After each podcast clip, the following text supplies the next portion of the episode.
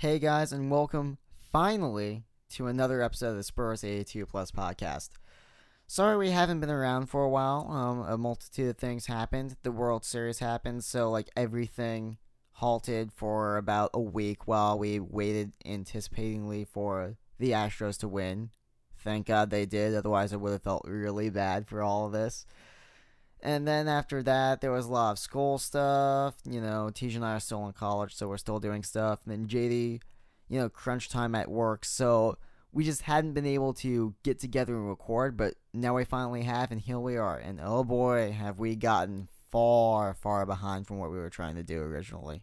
Yeah. Sorry. It's your guys' project. I'm just here to do whatever you say. To be fair, we did try to do a couple podcasts, but they did not turn out good at all.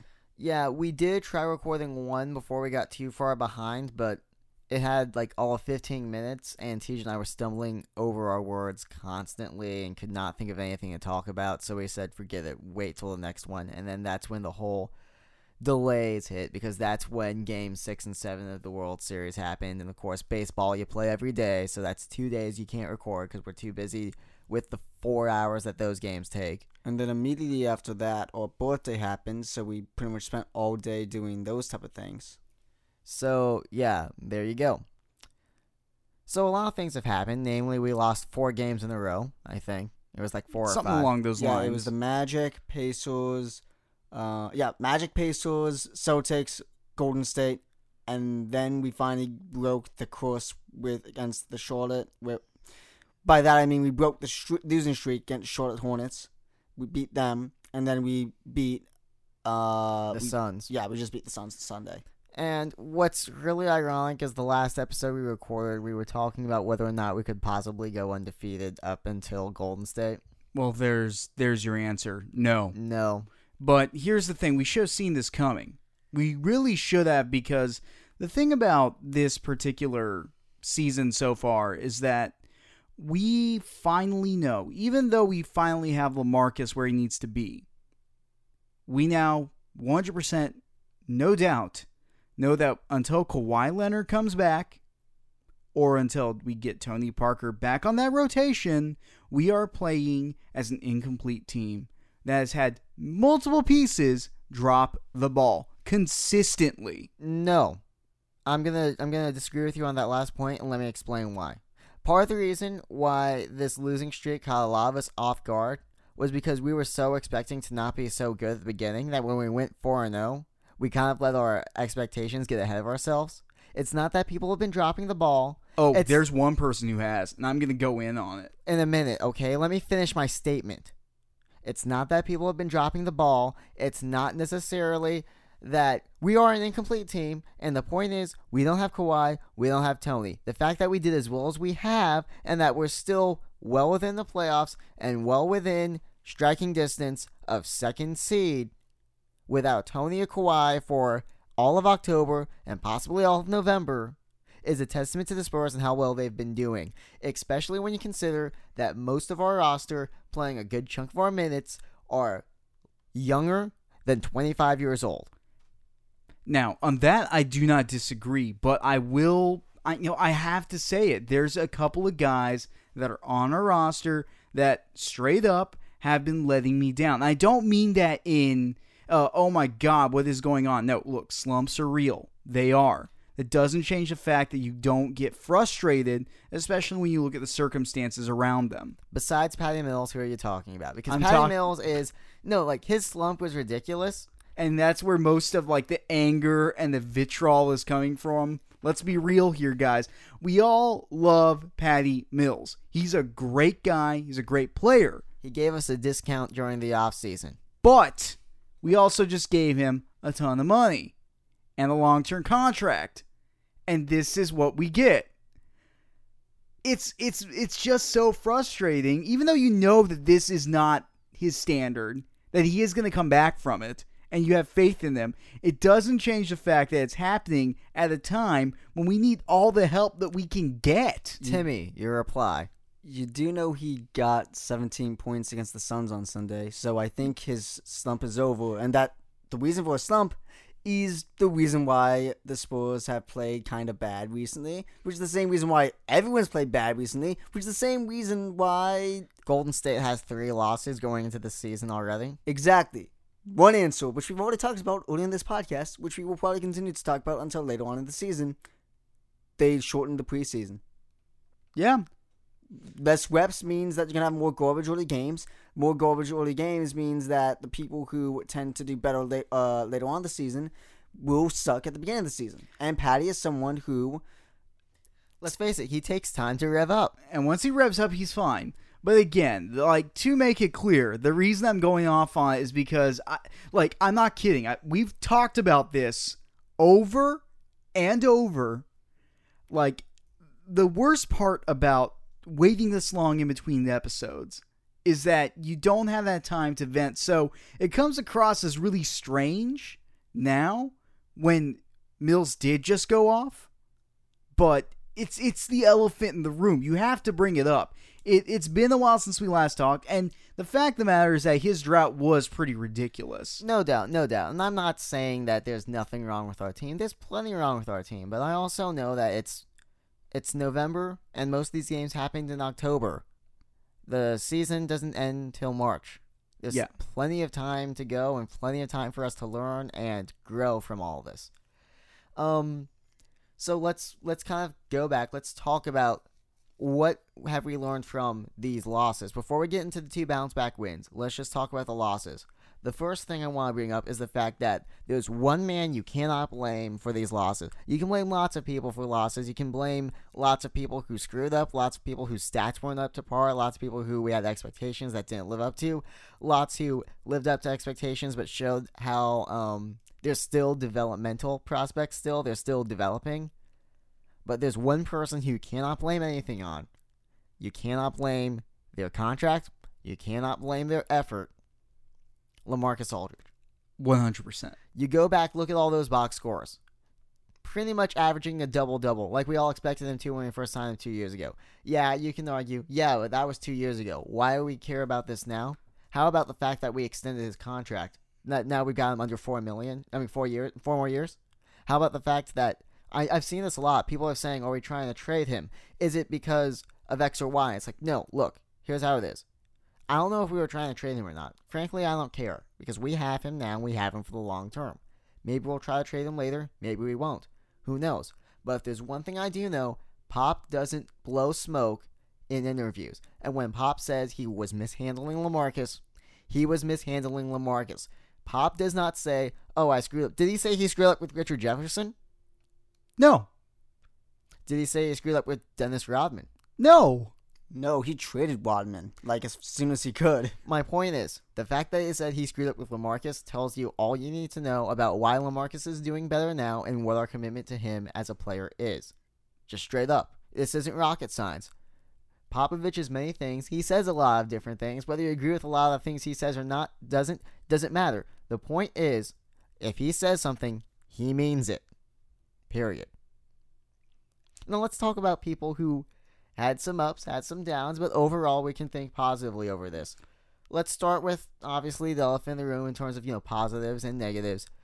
Dejounte Murray. Yeah, He's had games where he looks fantastic. absolutely. He's had games where he looks just as young as he is. But that's okay because again, this is his second year. He's doing very well for a second year prospect that on, that really, let's face it, is playing a little bit clipped. Because bear in mind, DeJounte is in right now a very prominent position on a team that he's not supposed to be in a very prominent position. He's supposed to be there as a support staff, and yet he's out there being a leader because we're down one of our main guys, our, our top guy, and one of our standard vets in Tony Parker. More importantly than that, Tony Parker is the offense in terms of facilitation and in terms of actual ball handling. He's the team captain for a reason. He was co-captains with Timmy for a reason, and there's a reason why when Tim Duncan left, he became regular team captain. Because he is the leader in terms of who gets the ball and when. And as we saw last year, especially as we saw in the playoffs, even though we know sometimes Tony Parker has a tendency to fall into hero ball when the going gets tough. He's learned to trust his teammates more over the years. We've seen this from him. And the last playoffs, we saw him just throwing assists left and right. And in 2014, he was doing that too. My point is that Tony Parker knows the offense and he knows it well. And now you have to replace him with a sophomore year rookie. With a guy who this is his second year, he's still young, he's still developing, and he's doing remarkable. That's the thing. The bad games he has, he's allowed to have those bad games because that's him learning, that's him growing. And because we also know he'll have those good games too. Those games where he looks like he's already a pro. And I mean, like, yeah, he's a pro. He's in the NBA, but I mean, like a true pro, like an all star. Exactly, and and that's the big takeaway from it is that he is maturing into his role, and he's doing a very good job at it. You know, there is someone else that has done a lot of growing during the off season and in the last post, and we talked about it a lot already, but it goes without mentioning how great it is to no longer have to deal with the liability that was Danny Green's two point game. Yeah, I mean, really, that is something that we really need to talk about because, I mean, he he still has, he's still icy out. Okay, he's still gonna occasionally not make any threes. He's still gonna occasionally not make any twos, but he's he's now gotten to the point where more often than not to at least get you six points, whether that's from a couple of threes or from working it into the paint and getting some good assists, who at least get you at least six points. The most important thing about that is that he's no longer just easy to shut down. It's no longer you can just throw the prim on him, done. Yeah, and I have to constantly come up with new things to say about Danny Green when I talk about him because I always talk about him. You know, he's kind of one of my guys. Mm-hmm. But every time I do, it it allows me to really understand more of his game. And one of the things that him being able to dribble, him being able to do these layups, and able to you know drive into the paint now, it allows for a better motion offense. Because one of the things I've seen when we're doing well, we have great we have great off ball movement, we have great motion offense, we have guys running around and passing, just like in 2014. And when we're doing poorly, usually everyone's just kind of standing there. And it's not because ISO ball begets that, but it's because we're doing so bad that all we got left is ISO ball. Yeah, which is why we can say that Lamarcus is the only person doing work when we have bad games. Because he's the only one who can really ISO besides Rudy Gay, who, by the way, has good stats, especially considering the injury he's coming off of. He's been Yeah. playing well. He is another one of those that we knew that we got a really good discount on him, and we went to bat with him very early on. But um, no, he's actually proven to be probably the the low key best hidden gem of the offseason in terms of all the deals. And he runs the hammer play so well. Did you see the, the Suns game hammer play was just so beautiful. I just it blew my mind that he was across across the courts, passed it all the way to Brent Forbes, and no one was there, so Brent could shoot an open three. And it felt like he had days to shoot that three. It felt like he would be shooting that three in the next game because no one was going for him. Because of how well Rudy Gay pulled that play off. No doubt. Now, we could go on and on about Rudy Gay because how awesome he is and how much we love that we signed him. But, you know, at this point, we'd just be saying the same things over and over, so we're just to say he's really Gay. And that's all you need to know. Now, there's one thing I want to real quick touch upon because it's something I've kind of noticed. There's some players, when you see them on the roster, you don't hear about them, but you know no news is good news because nine times out of ten, if you see their name brought up, it's because people are complaining. So, believe me when I say no news is good news whenever it comes to Pau Gasol. Right, guys? Yeah, no, that after last season where you couldn't turn anywhere on the Spurs internet or the even the NBA where you wouldn't see someone calling out how ridiculous our Pau deal was. What is Pau Gasol doing? What is Pop thinking? The front office is insane. Even last year, it's like, why is Pau on the floor? Why are we paying him this much? Why did we sign him to begin with? Where's his defense?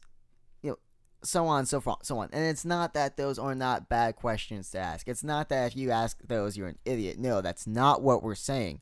But what we're saying is the fact of the matter is he must be playing pretty well if no one's complaining about him. Well, it's because he knows how to play. Yeah, yeah, yeah. I- You're right. I did straight up say I, I remember typing on one of the posts saying that that's going to be my my response from now on. When anyone asks why are we signing Gasol, why is he on the floor, etc., etc., I'm going to say because he knows how to play because of that Zach Lowe article. Did you read that one, bro? I did not. Can you fill me in on that? Okay, so Zach Lowe did the. Every once in a while, Zach Lowe does these 10 things he likes slash dislikes. In other words, it's not 10 things I like, 10 things I dislike. It's just 10 things about the NBA. Sometimes there are things he likes, sometimes there are things he doesn't. And one of the things he mentioned was that he wasn't too sure about the Pau Gasol deal because he remembered he was talking about uh talking with the Spurs guy, one of the guys in the front office, about the Gasol deal. He wasn't too hot on it, but the guy on the Spurs were so pumped, and he was like, "Why do you? Why are you so excited for this? You know, this deal?" And he said, "Because he knows how to play." And he just kept saying that over and over. And Zach Lowe didn't understand why he would care about a guy who quote unquote knows how to play. He But even then he- said he even Zach Lowe even said that the guy who was talking to the front office guy was kind of baffled that Zach didn't understand what he meant, like didn't understand why he didn't. He didn't. Get it? Yeah. Yeah.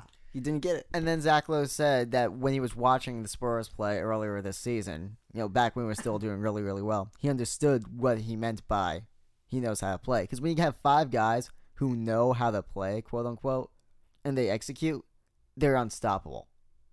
Because yeah, maybe they're not the Draymond Greens, the Klay Thompsons, or these you know super teams, the Paul Georges and the Carmelo Anthony's, who are amazing. But not everyone on those teams know how to play as in they don't know the system. They don't have it all memorized. They Mhm. don't when uh, when pop tells you to jump they don't ask how high. And it's not that these players don't have that drive or anything like that. It's just a matter of they aren't in they don't have that mentality.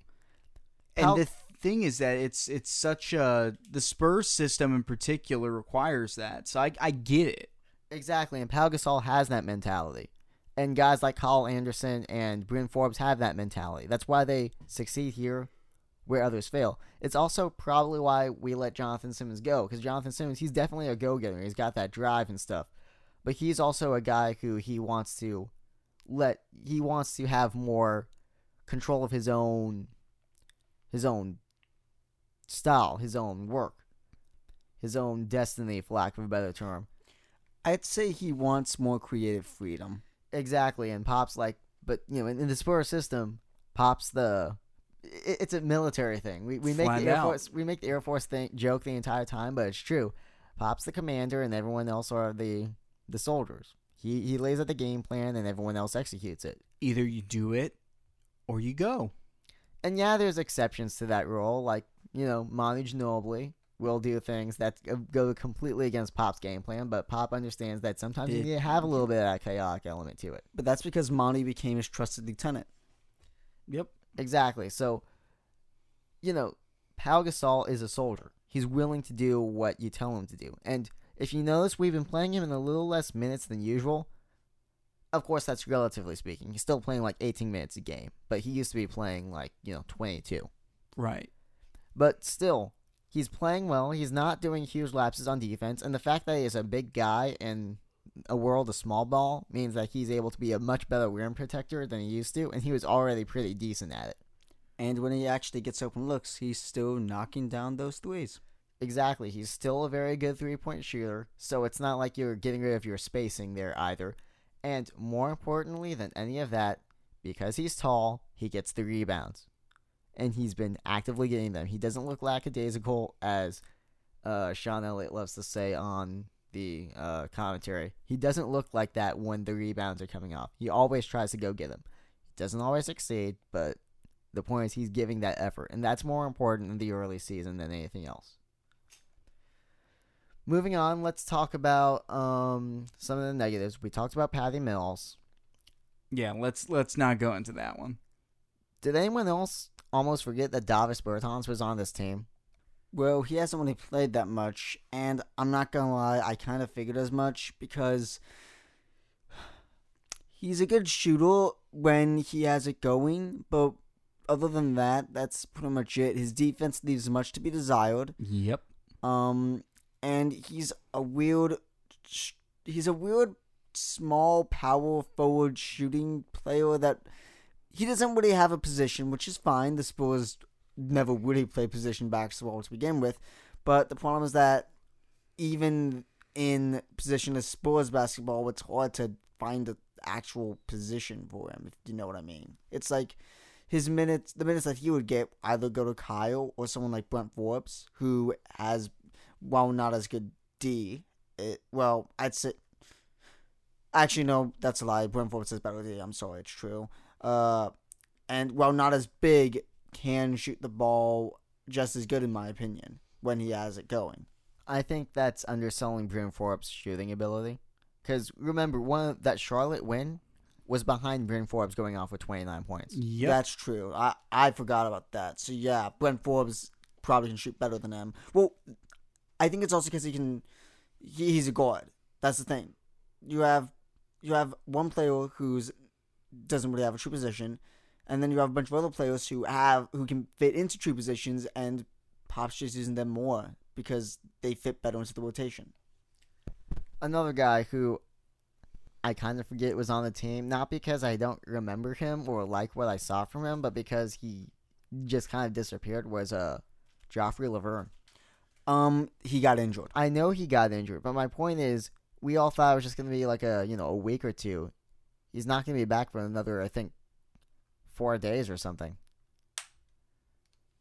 Well, I mean, stuff happens. It's basketball. May, I they're probably either being more cautious, or it was a little bit worse than we thought it was. And I think that's what I heard that it was worse than we thought it was, and that's why he's been off for so long. And that's made the whole. And I think that's another reason why we're suffering a little because not only do we not have Kawhi, not only do we not have Tony Parker, but we already had limited bigs, and we're another big down. That that's definitely concerning, and that might be the real reason that we're seeing as small of a lineup as we are. It may not actually be that Pop is 100% committed, although it's obvious that whether he likes it or not, he's committed. I mean, he's already committed because we've only got three true bigs. That's Lamarcus, Pau, and Joffrey. That's what makes this hilarious because we're we're running on just two bigs. We're small because we literally are built to be small, but we don't have any of our reserves bigs for the other bigs. So now we're running with a super small lineup for the Spurs instead of just regular small. Right. Keep in mind, super small for us is kind of like regular small for everyone else. Um, so yeah, I, I hope he comes back and he does well. I think it was just a ankle injury. I think Ankle sprain. ankle sprain. So hopefully, his movement and athleticism. I know he doesn't have too much of either. I mean, quote unquote. I mean, he's not spectacular at either. People he's, people don't note that, but you know, th- these are still pro basketball players. They've all got movement and athleticism. That's just how you have to be, at least compared to the rest of us. Yep. But the point is, I hope he comes back just as good as he was playing when he got injured. Um, let's see, Kyle Anderson. There's a guy who no one's talking about, and that's probably for the best, not because of it's a bad thing, but because I don't want people knowing just what we got with him. Yeah, again, Kyle is a very unique talent just in the way that he plays. I mean, beyond the whole slow mo thing, he's just got a very good handle on where he needs to be, what he needs to do. Really good at handling that. The guy is probably one of the best X factors, kind of like how Boris Diaw used to be, at least in 2014, Mm-hmm. Because he can literally play any position one through four. He's got the handles of a point guard. He's got the size of a small forward. He's got the IQ of some of the best out there in terms of being able to recognize plays. He can he can play any position one through four because of all these things. He's got all these tools. But of course, that gets to that jazz, jack of all trades, master of none thing. Because he can play all these positions, he's got no true position. We've been slotting him in at small forward because Pop knows that Kawhi is going to be starting there, and when Kawhi comes back, he wants you know Rudy Gay is going to be in the bench, and he likes to keep he likes to keep the uh, cohesiveness there. So the question is, what happens to Kyle after Kawhi comes back? He just subs in for the Marcus. I mean, who who's subbing in for Lamarcus right now? No one because usually Joffrey or Pau do that. Right. No, well, but here's Joffrey, the thing, though. Joffrey is come. Here, here's how it works. Joffrey comes in for Pau, and we keep Lamarcus in there for a little bit longer. That's what, if you notice, that's why Lamarcus has been playing a lot more minutes. Once Kawhi comes back, Cal will be uh, Lamarcus's um, Sub, yeah. sub. Because the truth is, you said he has the the body of a small forward, and that's true, but he has the length of a power forward. In fact, he played. Uh, I believe he actually played a lot of power forward in college. I could be wrong, but I want to say he played power forward in college. I wouldn't doubt that because I know that as the story goes, the reason why he's got the handles of a point guard was because I think his dad made him practice at point guard when he was young because he knew just due to his natural body type that he was going to be taller than most kids his age, and he didn't want him being uh, what's the term I'm looking for? Um, pigeonholed. There we go. Because he didn't want him being pigeonholed into being just a power forward because who knows how tall he's actually going to be when it's all said and done. Right, so we can play power forward, and that's the thing. So we'd have the we- we'd have Joffrey coming in for Pau, him, Kyle coming in for Lamarcus, Rudy coming in for Kawhi, Patty coming in for Dejounte slash TP, and of course Manu coming in for Danny Green. And there's your first ten players. Sub in Bryn For- Forbes when you want more shooting, or Brandon Paul when you want more defense. Maybe even uh, Davis if you really want to str- uh, stretch the floor when it comes to the bigs and uh, and if it's garbage time, throughout Derrick White. Let's talk about that Spur- Suns game now that we've kind of gone over all the different players. You mean the half we actually got to see? Yes, the half we actually got to see about that. Um, I forgot the game was even happening, and when I went to record it, daylight savings time literally occurred the day before, so I honestly thought I was recording it the whole thing, Nope, only half. but I caught it at halftime instead. So there you go. We only saw half the game, but it's probably for the best because apparently the Spurs were trailing by four in that first half. So instead, we got to see the amazing second half where they blew the Suns out completely. They blew him out so bad that when we got to the garbage time in fourth quarter at ni- with nine minutes remaining, we got to see the rookies, well, not the rookies, the third string played like garbage, but still beat won the game. Still beat them by double digits. But yeah, that was uh that was fun to see the the young guys go. It was fun to see this to see the Spurs finally just decimate a team like they're supposed to. Cuz I mean like they they did do well against um Charlotte, but at the same time when it's behind Bryn Forbes, I love the guy, but come on. Let's be real here. Well, I that that says one of two things. One, it shows that he can rise to the occasion, and two, it shows that well, sometimes even when a good player is having bad games, we can at least be confident knowing that we can have guys step up. Right, but it was nice to just see a little glimpse of what would happen when we're all firing on all cylinders, even as injured and not as um, locked in as we are right now. Mm-hmm. Let's see stuff you want to talk about about around the league. Or do you want to keep going with this uh, topic right now? Well, what I want to know is, do we finally have a timetable on when Kawhi is going to come back? Yeah. Um. Last I heard, we got about three weeks, give or take, and that was a few days ago. So it might be more like two and a half now. It's gonna drive me insane. Then Tony's supposed to be back late November, early December. So like we've all kind of been expecting him to, And that's officially confirmed by Yeah. the office. right? And then Cool. Joffrey should be a few days from now. So it'll be Joffrey, Kawhi, Tony in that order. So we should be at full. s- We should be at full strength by mid-December. Hopefully, and that's probably for the best because that's when everyone else will start locking in a bit too. Um, and that also gives us all of uh 2018 to just really do well and get in gear. Um, yeah, that's on the injury front. I'm trying to think what else really happened. Let's see, let's move on a little bit. Do you know who the uh, top seeds in the Eastern and Western conferences are right now? Currently, as of November uh, 6th, it is the top seeds in the East are Boston, Detroit, somehow still in the in, in the top. Uh, Ma- the Magic, the, the Wizards, the Sixers, the Knicks, and the Hornets. Oh my goodness, the Cavs are not even in the playoff uh, seeds. Wow. They're actually the third worst team. Uh, the yeah, third worst team in the East right now, with four six. Wow. That is, I'm shocked. All right. And how about the Western Conference? Rockets, Wolves, Warriors, who have the same record as the Wolves. Um, the Grizzlies, the Blazers, and the Spurs all have six four records, and then the Clippers uh, have uh, one less win than the Spurs, and then the eighth seed is the Jazz with a even record, tied with the Pelicans, Lakers, and Nuggets. The Thunder or the fourth worst team in the West, with the worst team being the, on both conferences being the Mavericks and the Hawks, who we already know are probably both tanking.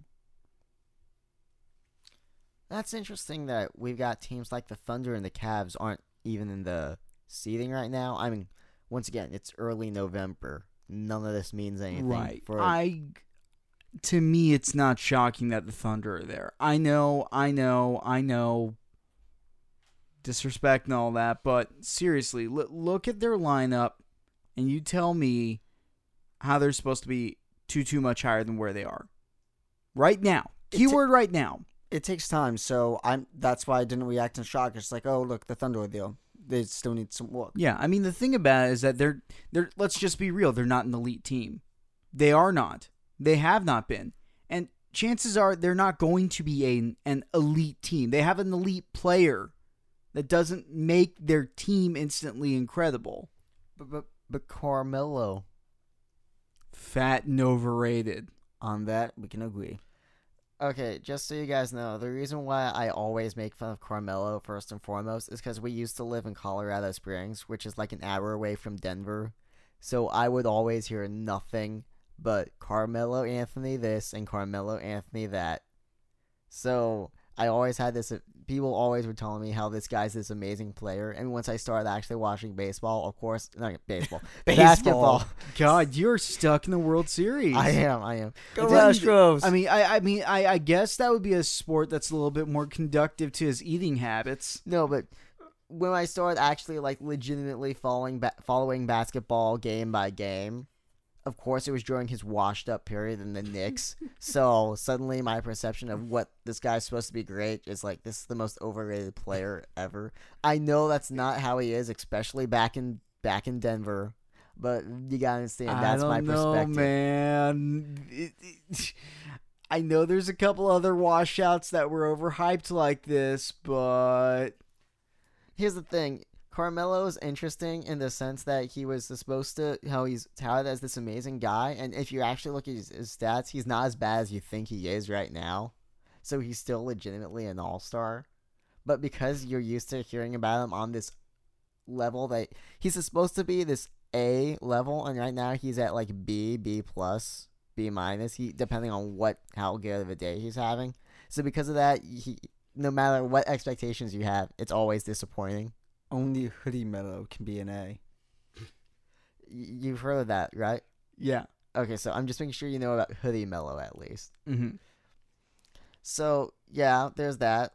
And I love how when talking about the Thunder, we just completely ignored Paul George.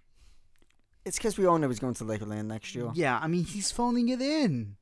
He's phoning it in. Come on. Can you blame him?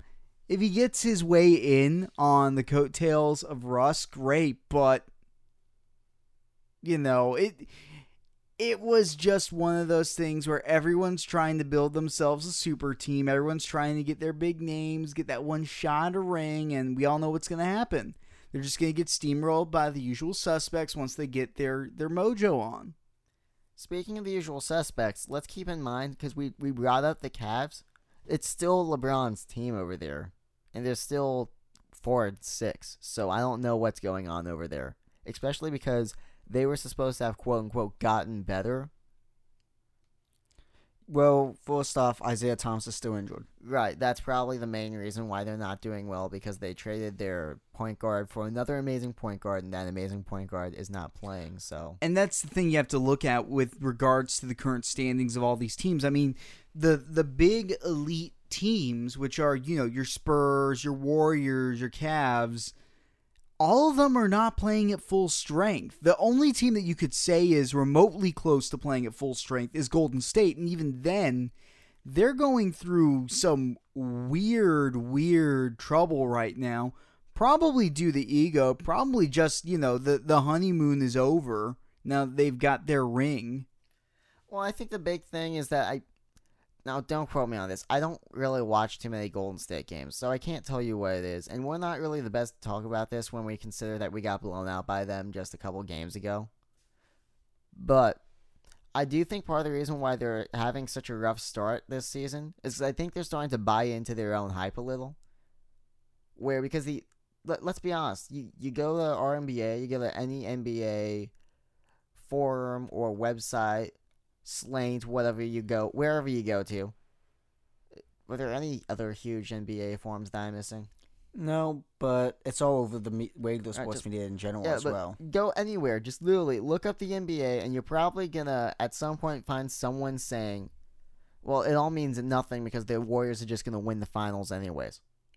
which is just ridiculous. I mean, the thing about it is, this team is just as capable of choking epically as they are at winning a big one. Right, but the point is that everyone's saying that, or at least that message is everywhere. Maybe not necessarily everyone's saying that, but that message permeates the NBA. Period. Like if you bring up the NBA randomly, someone will at some point bring that up within 15 minutes.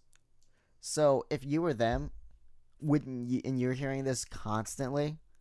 Wouldn't you start taking it easy a little bit? I mean, how how does that not get to your head? I mean, it, it has to at some point, It- it's especially not- when it's like they're they're they're going on their fourth year of relevance now, right? not of just relevance, but of dominance relevance. Because there's relevance, like the Grizzlies are relevant every year, even though like where are the Grizzlies right now?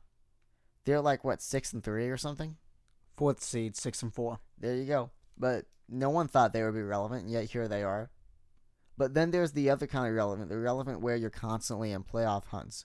It's relevance like the Celtics always have just because of their historic, you know, of their history, or the Lakers because they're in Los Angeles and they're the Lakers. I would say because they're in Los Angeles, but we still have the Clippers, so who are always irrelevant because they're the Clippers. And then you got the Spurs, who you know were going on to twenty plus 50 win seasons. But then you got LeBron, whatever teams he's on, they're suddenly championship contenders just because he's LeBron James. But the Warriors, this is their fourth year of that kind of relevance, and it doesn't look like it's slowing down anytime soon. So I don't blame them for starting to take it easy a little. In fact, you can't really call it cockiness or arrogance because everyone else is saying it about them. So I won't necessarily say they're egotists or anything about that. Draymond Green being the exception, but I'm always going to take any chance to bury Draymond Green. Um, even then, he's not that bad this season. He was worse last season, so I'll, I'll give the I'll give the devil his due. But To be fair, he said they were gonna start out slow, so no, yeah, that's why I'm saying I'm not I'm not going to make him out to be this evil dude because he's not until he starts doing his natural shooting motion. Um, but anyways, my point is that they're starting off slow, and that's fine. But we know they're going to bounce back eventually, even if at least just to get more wins in their column. But what do the Cavs do? I mean, what if Isaiah Thomas shows up and they they still suck? I mean, that's the whole thing. How much longer can LeBron really realistically take this team, strap him on his back, and do it solo? I mean, you can't. He how old is he now? He's like thirty, what thirty seven now? No, no, I think he's only thirty-five. Let me look it up. Uh, he's been playing for so long because he started when he was eighteen, right? Yeah. So I'm sorry if I got that age wrong. It's just he's always been in the league since 07 to me. Well, the thing about it is that he's he's not a spring chicken, and like it or not, the man is slowing down. That's not to say that he's no longer an elite player. It's just that he's not at the same level as LeBron of old was. I mean, he's a different I player mean, now. let's face it, not even Michael Jordan could strap a team on his back and do it. He had Scottie Pippen and Dennis Rodman for the second repeat, And Yeah. had Scottie Pippen and other guys for the first repeat. I mean, and that's the thing as you get later and later into your career. I mean, it's been a decade since it was all about LeBron. Shaq couldn't do it. He had Kobe and Dwyane Wade for all of his rings. There you go. And that's the big thing. He's only 32. Huh. At least I think, hold on, let me do some math real quickly. Because his birthday is 84. 94, he would have been 10. 2004, he was 20. 2014, he was 30. So 14, 15, 16. Yeah, he's only, he's going to turn 33 this year.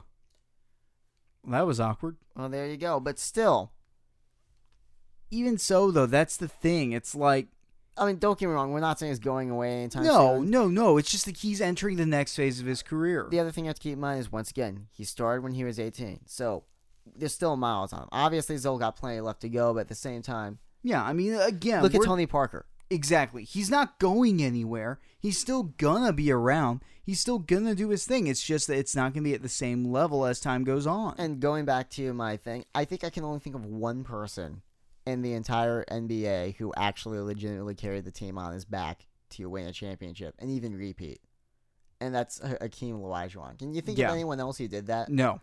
Nope. And No. I know somewhere, someone somewhere out there is going to say, but Michael Jordan didn't play those years. Who cares? Even Jordan admitted that So there's i- a good if Kevin chance he would have Durant or. Steph Curry gets injured, are you going to say there's an asterisk on that because this dude got injured? That's the game. People get injured. It's, yeah, it's no, sports. that is entirely part of the game, and that shouldn't be seen as an asterisk. The whole point is they got hurt, they didn't make it. He retired and played baseball either because he wanted to get away or because of that gambling thing or whatever. I don't care about the conspiracies. The point is, he left and Akeem took the opportunity to get a couple of free rings. So no asterisks. Hear that, Phil Jackson? So it's like, honestly, he's the only guy I can think of because, I mean, if you look at the other other guys like Bill Russell, he. I mean, you look at the state of the league when he was playing, but also he had a couple of other guys on those Celtics teams for their like what nine rings in a row. Yeah, Um, Wilt Chamberlain got all of his on the uh, Lakers with uh, Kareem Abdul-Jabbar, right? mm-hmm. On the Lakers? Yeah. Yeah, and so did uh, Magic also play with him as well. Yeah. And then Larry Bird had McHale and Parish. And then um, Tim Duncan had uh, the Admiral, and then Tony Amati. And the one year he did carry them on his back, it was only one year. There was no back to back. Exactly. It's like you can't carry. People rarely ever carry their teams to a championship, let alone two repeats. The one time LeBron actually 100% legitimately carried his team to a champ uh, to the finals, he got swept by the Spurs. Granted, I don't even know how that Cavs team even made it to the finals to begin with. So that was like the ultimate carrying of all carries, but still. No, but the point is like if if they can't get their act together, I don't know what's gonna happen with the Cavs and then the the NBA's dream rivalry that they've loved to just squeeze every last drop of, especially these past two years, is gonna look real awkward when they're trying to explain how awesome the Toronto Warriors finals is gonna look. The reason I chose Toronto is because they're one of those teams who, if the Cavs struggle, they're gonna take advantage and everyone's like, who? You know, I'm trying to think of the most realistic team who everyone's gonna go, wait, they're in the finals, but it actually could happen if the Celt, uh, Yeah. if the if the Cavs can't make it, if they can't bounce back. Well, and that's kind of the whole thing. You have to take that as what it is, which is a very real possibility because where we're at at this point in the season. Although to be honest, I think more likely would be like the Wizards because the Wizards are actually doing pretty well. Mm-hmm. Well, that's that's the other thing to keep in mind is that the the East is finally starting to get a little bit more competitive. Granted, the West is still the heavyweight and will remain that, but it's we're starting to see at least a somewhat you know vague semblance of a move towards parity, ish. Yes and no. Some of that is because the East is so weak that they're finally on each other's le- levels. Some of it is the fact that the uh, the West is so stacked that the West is kind of even on itself. Some of it is teams like the Magic just completely outplaying their uh, perception. Yeah. Um, so some of that is them just being really good too. But I think a lot of it is just that record disparity is usually not the real problem. It's the one everyone focuses on, but the real problem is superstar disparity. And when you really look at Yeah, that has not gotten any better. that's only gotten worse, especially this and, past offseason. and the thing is that it's going to continue to get worse when you bear in mind where all the big media markets are. When you when you look at the East, you realize that the only real media markets over there are New York and Georgia. What else is left? Miami, you forgot Miami. Miami. But even then, how are my Heat doing? They're actually doing pretty well for the Heat. Where are they right now, Teach? They're four or five. Uh, they played tonight, so I think they might have lost. Uh, but they're two spots behind. They're actually one spot behind eighth seed because eighth seed is tied between the Hornets and the Pacers. Keep in mind that they've had some injuries in themselves as well. Right, but the point is they're no longer like in that top upper echelon. They're trying to get their way in because they're still in the rebuild phase. And you look at what's going on with the West. You have Houston. You have LA. You have Golden State. You also have the potential to get other teams in markets that should be bigger. Such as Well, for starters, you can get that team back up in Washington, in Washington again, and then on top of that, you also have to bear in mind that some of these quote unquote smaller market teams, because they've been so dominant, have cult followings. I mean, let's be real; they sell out regularly out in Oklahoma. They do very well, but with thanks to the legacy that we have with the Spurs, they're not hurting for cash. far from it, we're actually making more now that that stupid uh, St. Louis Spirits deal had been taken care of finally. And that's the big thing you have to look at is is that you know, and that's also disregarding Dallas. I completely forgot about them, although they're also in the crapper Well, right they're now. the they're straight up tanking. I think Cuban strips it. We're tanking. Like, why why would I hide what we're doing? We're tanking. and that's the thing. It's they- they're not in a good position. But the point that I'm trying to make here is that when you look at just the media landscape, it is skewing more and more towards the West, and it will continue to do so. And some of that is is just pure geopolitics at play. I mean, where do you want to play? Do you, honestly, honestly, given the choice between playing in Los Angeles, in Chicago, where are you gonna go? L.A. all the way because they're gonna cost about the same, and L.A.'s got Hollywood and all this other stuff. Exactly, and that's the big problem you and run of course, into. Garpax is still in charge over I mean, there, do so- you want to get stuck playing in Detroit? I mean, they just got a new stadium, but it's in downtown Detroit. And that's the whole thing. The infrastructure. I you know I don't want to get too ridiculous going down this path because this is like so off the beaten path from what this podcast is supposed to be about. But you know the whole thing is there is let's be real the the city that you are playing in and the appeal of it towards your players from a purely personality standpoint makes a difference. And that's a big part of why the west has managed to retain as many superstars as it has because either you if you want the big media markets they're there. But if you want the smaller towns that are really nice to live in and treat you well like the San Antonio and Oklahoma City markets guess what? You don't have to leave the west. In fact you shouldn't leave the west More- if you want that More importantly, one of the craziest parts about San Antonio is that even though it's a pretty big city, it still has that family feeling. I know we live in Austin, but I love visiting San Antonio whenever I get a chance. It's not very far, and it's just got this great feeling, just like I feel at home there, even though it's not even my home. The other thing is that, and this is what makes playing in Texas in general more appealing for some pe- some players, the lack of the state income tax. Let's be Yeah. honest the take home you could even though your contract could be less than if you played in LA or Golden State, you'd be bringing home more money just because you're not paying so much in taxes. Or even in Mhm. New York, and you don't have to deal with the Knicks. That's another problem. New York's the biggest market, but their organizations are run so bad. The Knicks are the like the most poisoned organization right now in terms of front office, and Brooklyn can't win games to save their lives. Although I think they've been doing better recently. They're getting there. But the point is like that's the biggest market and they suck so much right now. That no one wants to play for them, especially the Knicks. The Knicks are supposed to be this prestigious, you know, like they're New York, we're the Knicks, the Knickerbockers, you know.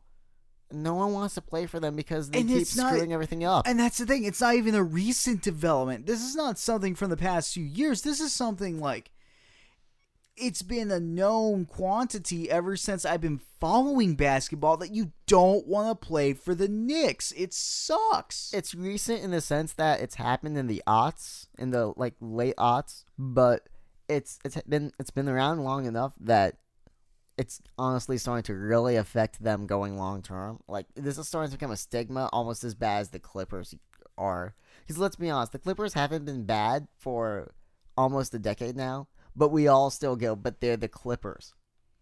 yeah, because for starters, even though they're great, they choke. That's just what they do. But then on top of that, you compound it with the fact that as an organization, they've struggled for so long. It's like, Not only that, they share an arena with the Lakers. They share a city with the Lakers, and thus a market. Thus, everyone associates LA with the Lakers. So, you know, no one has room in their brain for the Clippers. And then, of course, the tried and true, they're the Clippers. That's just so ingrained in us right now that even the fact, though, that they've been doing very well despite all the odds, getting rid of Chris Paul, injuries, and everything else, they're still the Clippers. I feel bad for harping on this. I know there's probably at least one Clippers fan who's hearing this somewhere out there eventually in the the far future or near distant past, whatever. I don't care anymore. I'm sorry if I'm offending you, Clippers fan. I'm not trying to. It's just that's how we all see it. It's because they're cursed. I'm sorry. I mean, you're not wrong, but let's let's back it up. We're getting too deep into the rest of the league. Yeah, uh, I was uh, checking all NBA scores. Apparently, uh, when he was on assignment with the Austin Spurs, Derrick White fractured his wrist, so he's out indefinitely for now. Oh boy, throw another one on the pile. To be fair, Mhm. he was. To be fair, when asked about playing time, Pop said that there's a nice uh, bench seat that's going to be polished by the seat of his pants this season. There you go. Right, but we knew that he, he Pop doesn't like playing rookies, especially when they're first year rookies. And he was our most recent draft pick. His job is to sit there and learn and just, you know, breathe in the information. Mm-hmm. So, but you know, anytime someone gets injured, it's not cool, especially in their first year, because you never know what that's going to do to their, you know, their self esteem. You know, it's like this is my Mhm. first year and I'm injured. We're you know, look at the Sixers. They've had guys who they're lucky that Joel Embiid and Ben Simmons have bounced back from those injuries because honestly, they could easily have gone the way of Anthony Bennett and all those other bust of draft picks. But yeah, um, let's see. Do you remember what the next game is? It's the Spurs was the Clippers. I should know. I just got the notification that the Spurs U tickets are going up. So I guess that's where we segue because of my "but they're the Clippers" goes into "but they're the Clippers" because that's who we're playing. Um, let's see. The keys to that one right now, when we really think about it, Blake Griffin's been playing really well since uh, Chris Paul left. Some people are arguing that because that's always been the kind of joke that the Ewing effect, whenever Chris Paul gets injured, suddenly Blake Griffin plays better. I think there's legitimate um, truth to that now that we've Mhm. seen it happen over a course of a few, quite a few games. now. Which, you know, the thing about it is that it makes sense because now he has to basically do double the work. Right, but the big thing is that Blake Griffin has always been better when he has the ball. But Chris Paul almost always has the ball. Yeah, so, he ends up getting less touches. It's very similar to the LaMarcus situation where, you know, if he doesn't get the ball, he's not going to be able to do anything. I'm not gonna lie, this has kind of uh, allowed me to have a better opinion of Blake Griffin because I used to watch him play and I used to be like, why do people talk this guy up? He's got dunks, sure, but those are just dunks. Freaking, I, I don't care about that. I'm, I mean, a Spurs fan. I don't care too much about dunks. I love a good dunk as much as the next guy, but That's not going to make me say this guy's amazing. It's like what what does he do? And Yeah, but what about his bank shot? exactly, or all these other things. I've never seen him be that good, but now that he's playing by himself and he's getting more touches and he's doing these things, I see. I, am starting to see that now. It's kind of like when I first started watching. I didn't get the hype behind Anthony Davis because everyone's calling him like the next big power forward. Some people were saying he could even be better than Tim Duncan given enough time. And I was like, I don't get it because he had a huge, super down year, but he was injured, playing injured for most of it, so that's why. Then he had that bounce back year last year, and I, I got it then. This is the same thing happening with Blake Griffin right now. So it'll be interesting. It that it will be interesting to see how we go against him, because traditionally he plays power forward, but now he's kind of playing a point guard kind of role. So that means we're going. It, it will be an interesting uh, defensive defensive matchup against him and uh, LaMarcus, maybe Rudy Gay. Maybe Kyle Anderson. Oh yeah, maybe even Kyle Anderson. Yeah, I mean, in my opinion, that's the perfect counter because, as we've already stated, he has great defense. He has the ability to go up against power forwards, and as we've already stated, he does play point guard, so he knows how the point position is going to run on offense. And as we've already established, and as he has established, he's a good, solid, sometimes even great defender. right. The only thing that makes me worry about possibly putting Kyle on there, and this is coming from a huge Kyle Anderson fan, is the slow mo. Because, yeah, he uses his slowness to great effect in his stride, but Blake Griffin can really drive very fast. He it's it's almost impressive how it doesn't look like he's going that fast, but you know it, it's not quite the Kyle Anderson slow mo where how is he able to outrun these dudes going so slow, but it's more of like you don't really get how fast he's going until you you rewatch the replay and you see that the guy he's getting past is running super fast. That's true, but I'm pretty sure Kyle guards people who are faster than him on every game. So No, yeah, I'm I'm not saying that. I'm just saying that usually he's not guarding the team's best player. touche. Though he did guard LeBron James a, cou- the uh, a couple of posse- not a couple uh, for quite a few possessions uh, last season when we played against the Cavs. That's true, and he's he's improved much as a defender this season as well. So I'm not too worried there. I'm just saying it'll be interesting to see that. Um, what about DeAndre Jordan? What do you think we're gonna do about him? He's DeAndre Jordan. As long as we try to prevent him from getting alley oops and hopefully hope that he misses his free throws. Yeah, just just hack Deej. It's what you do. Though he has gotten better uh, as free throws, I'll say No, that. for I sure, think he's at fifty percent right now. yeah, Let me check. which is for Deej incredible. Honestly, fifty percent is where you need to be. Just period. If you're not good free thrower, get to fifty percent because then hacking ceases to become a true option. Because if you're making them pay one point at a time, it stops really being effective. Exactly. Let's see. What else is there to talk about? Yeah, I, I know we haven't really been up to date on the HEB sports commercials. We'll have to look those up sometime. Maybe we'll Mhm. do a special over the All Star break or something. Yeah, Just probably a good idea. spend the entire podcast talking about this season. Um, anything else you guys can think of? Not really. I think that's pretty much about it for catching up to the uh, season. All right, then I guess that's where we'll end it here for now. Um, hopefully this means we'll be more back to a more regular schedule. We should be able to keep up this pace going forward. We might not hit that 82 plus number. No, we will. We still got the whole postseason, but um, yeah, we'll look forward to more podcasts. Uh, any final words you guys want to say? Go Spurs, go. Go Spurs, go. See you next time.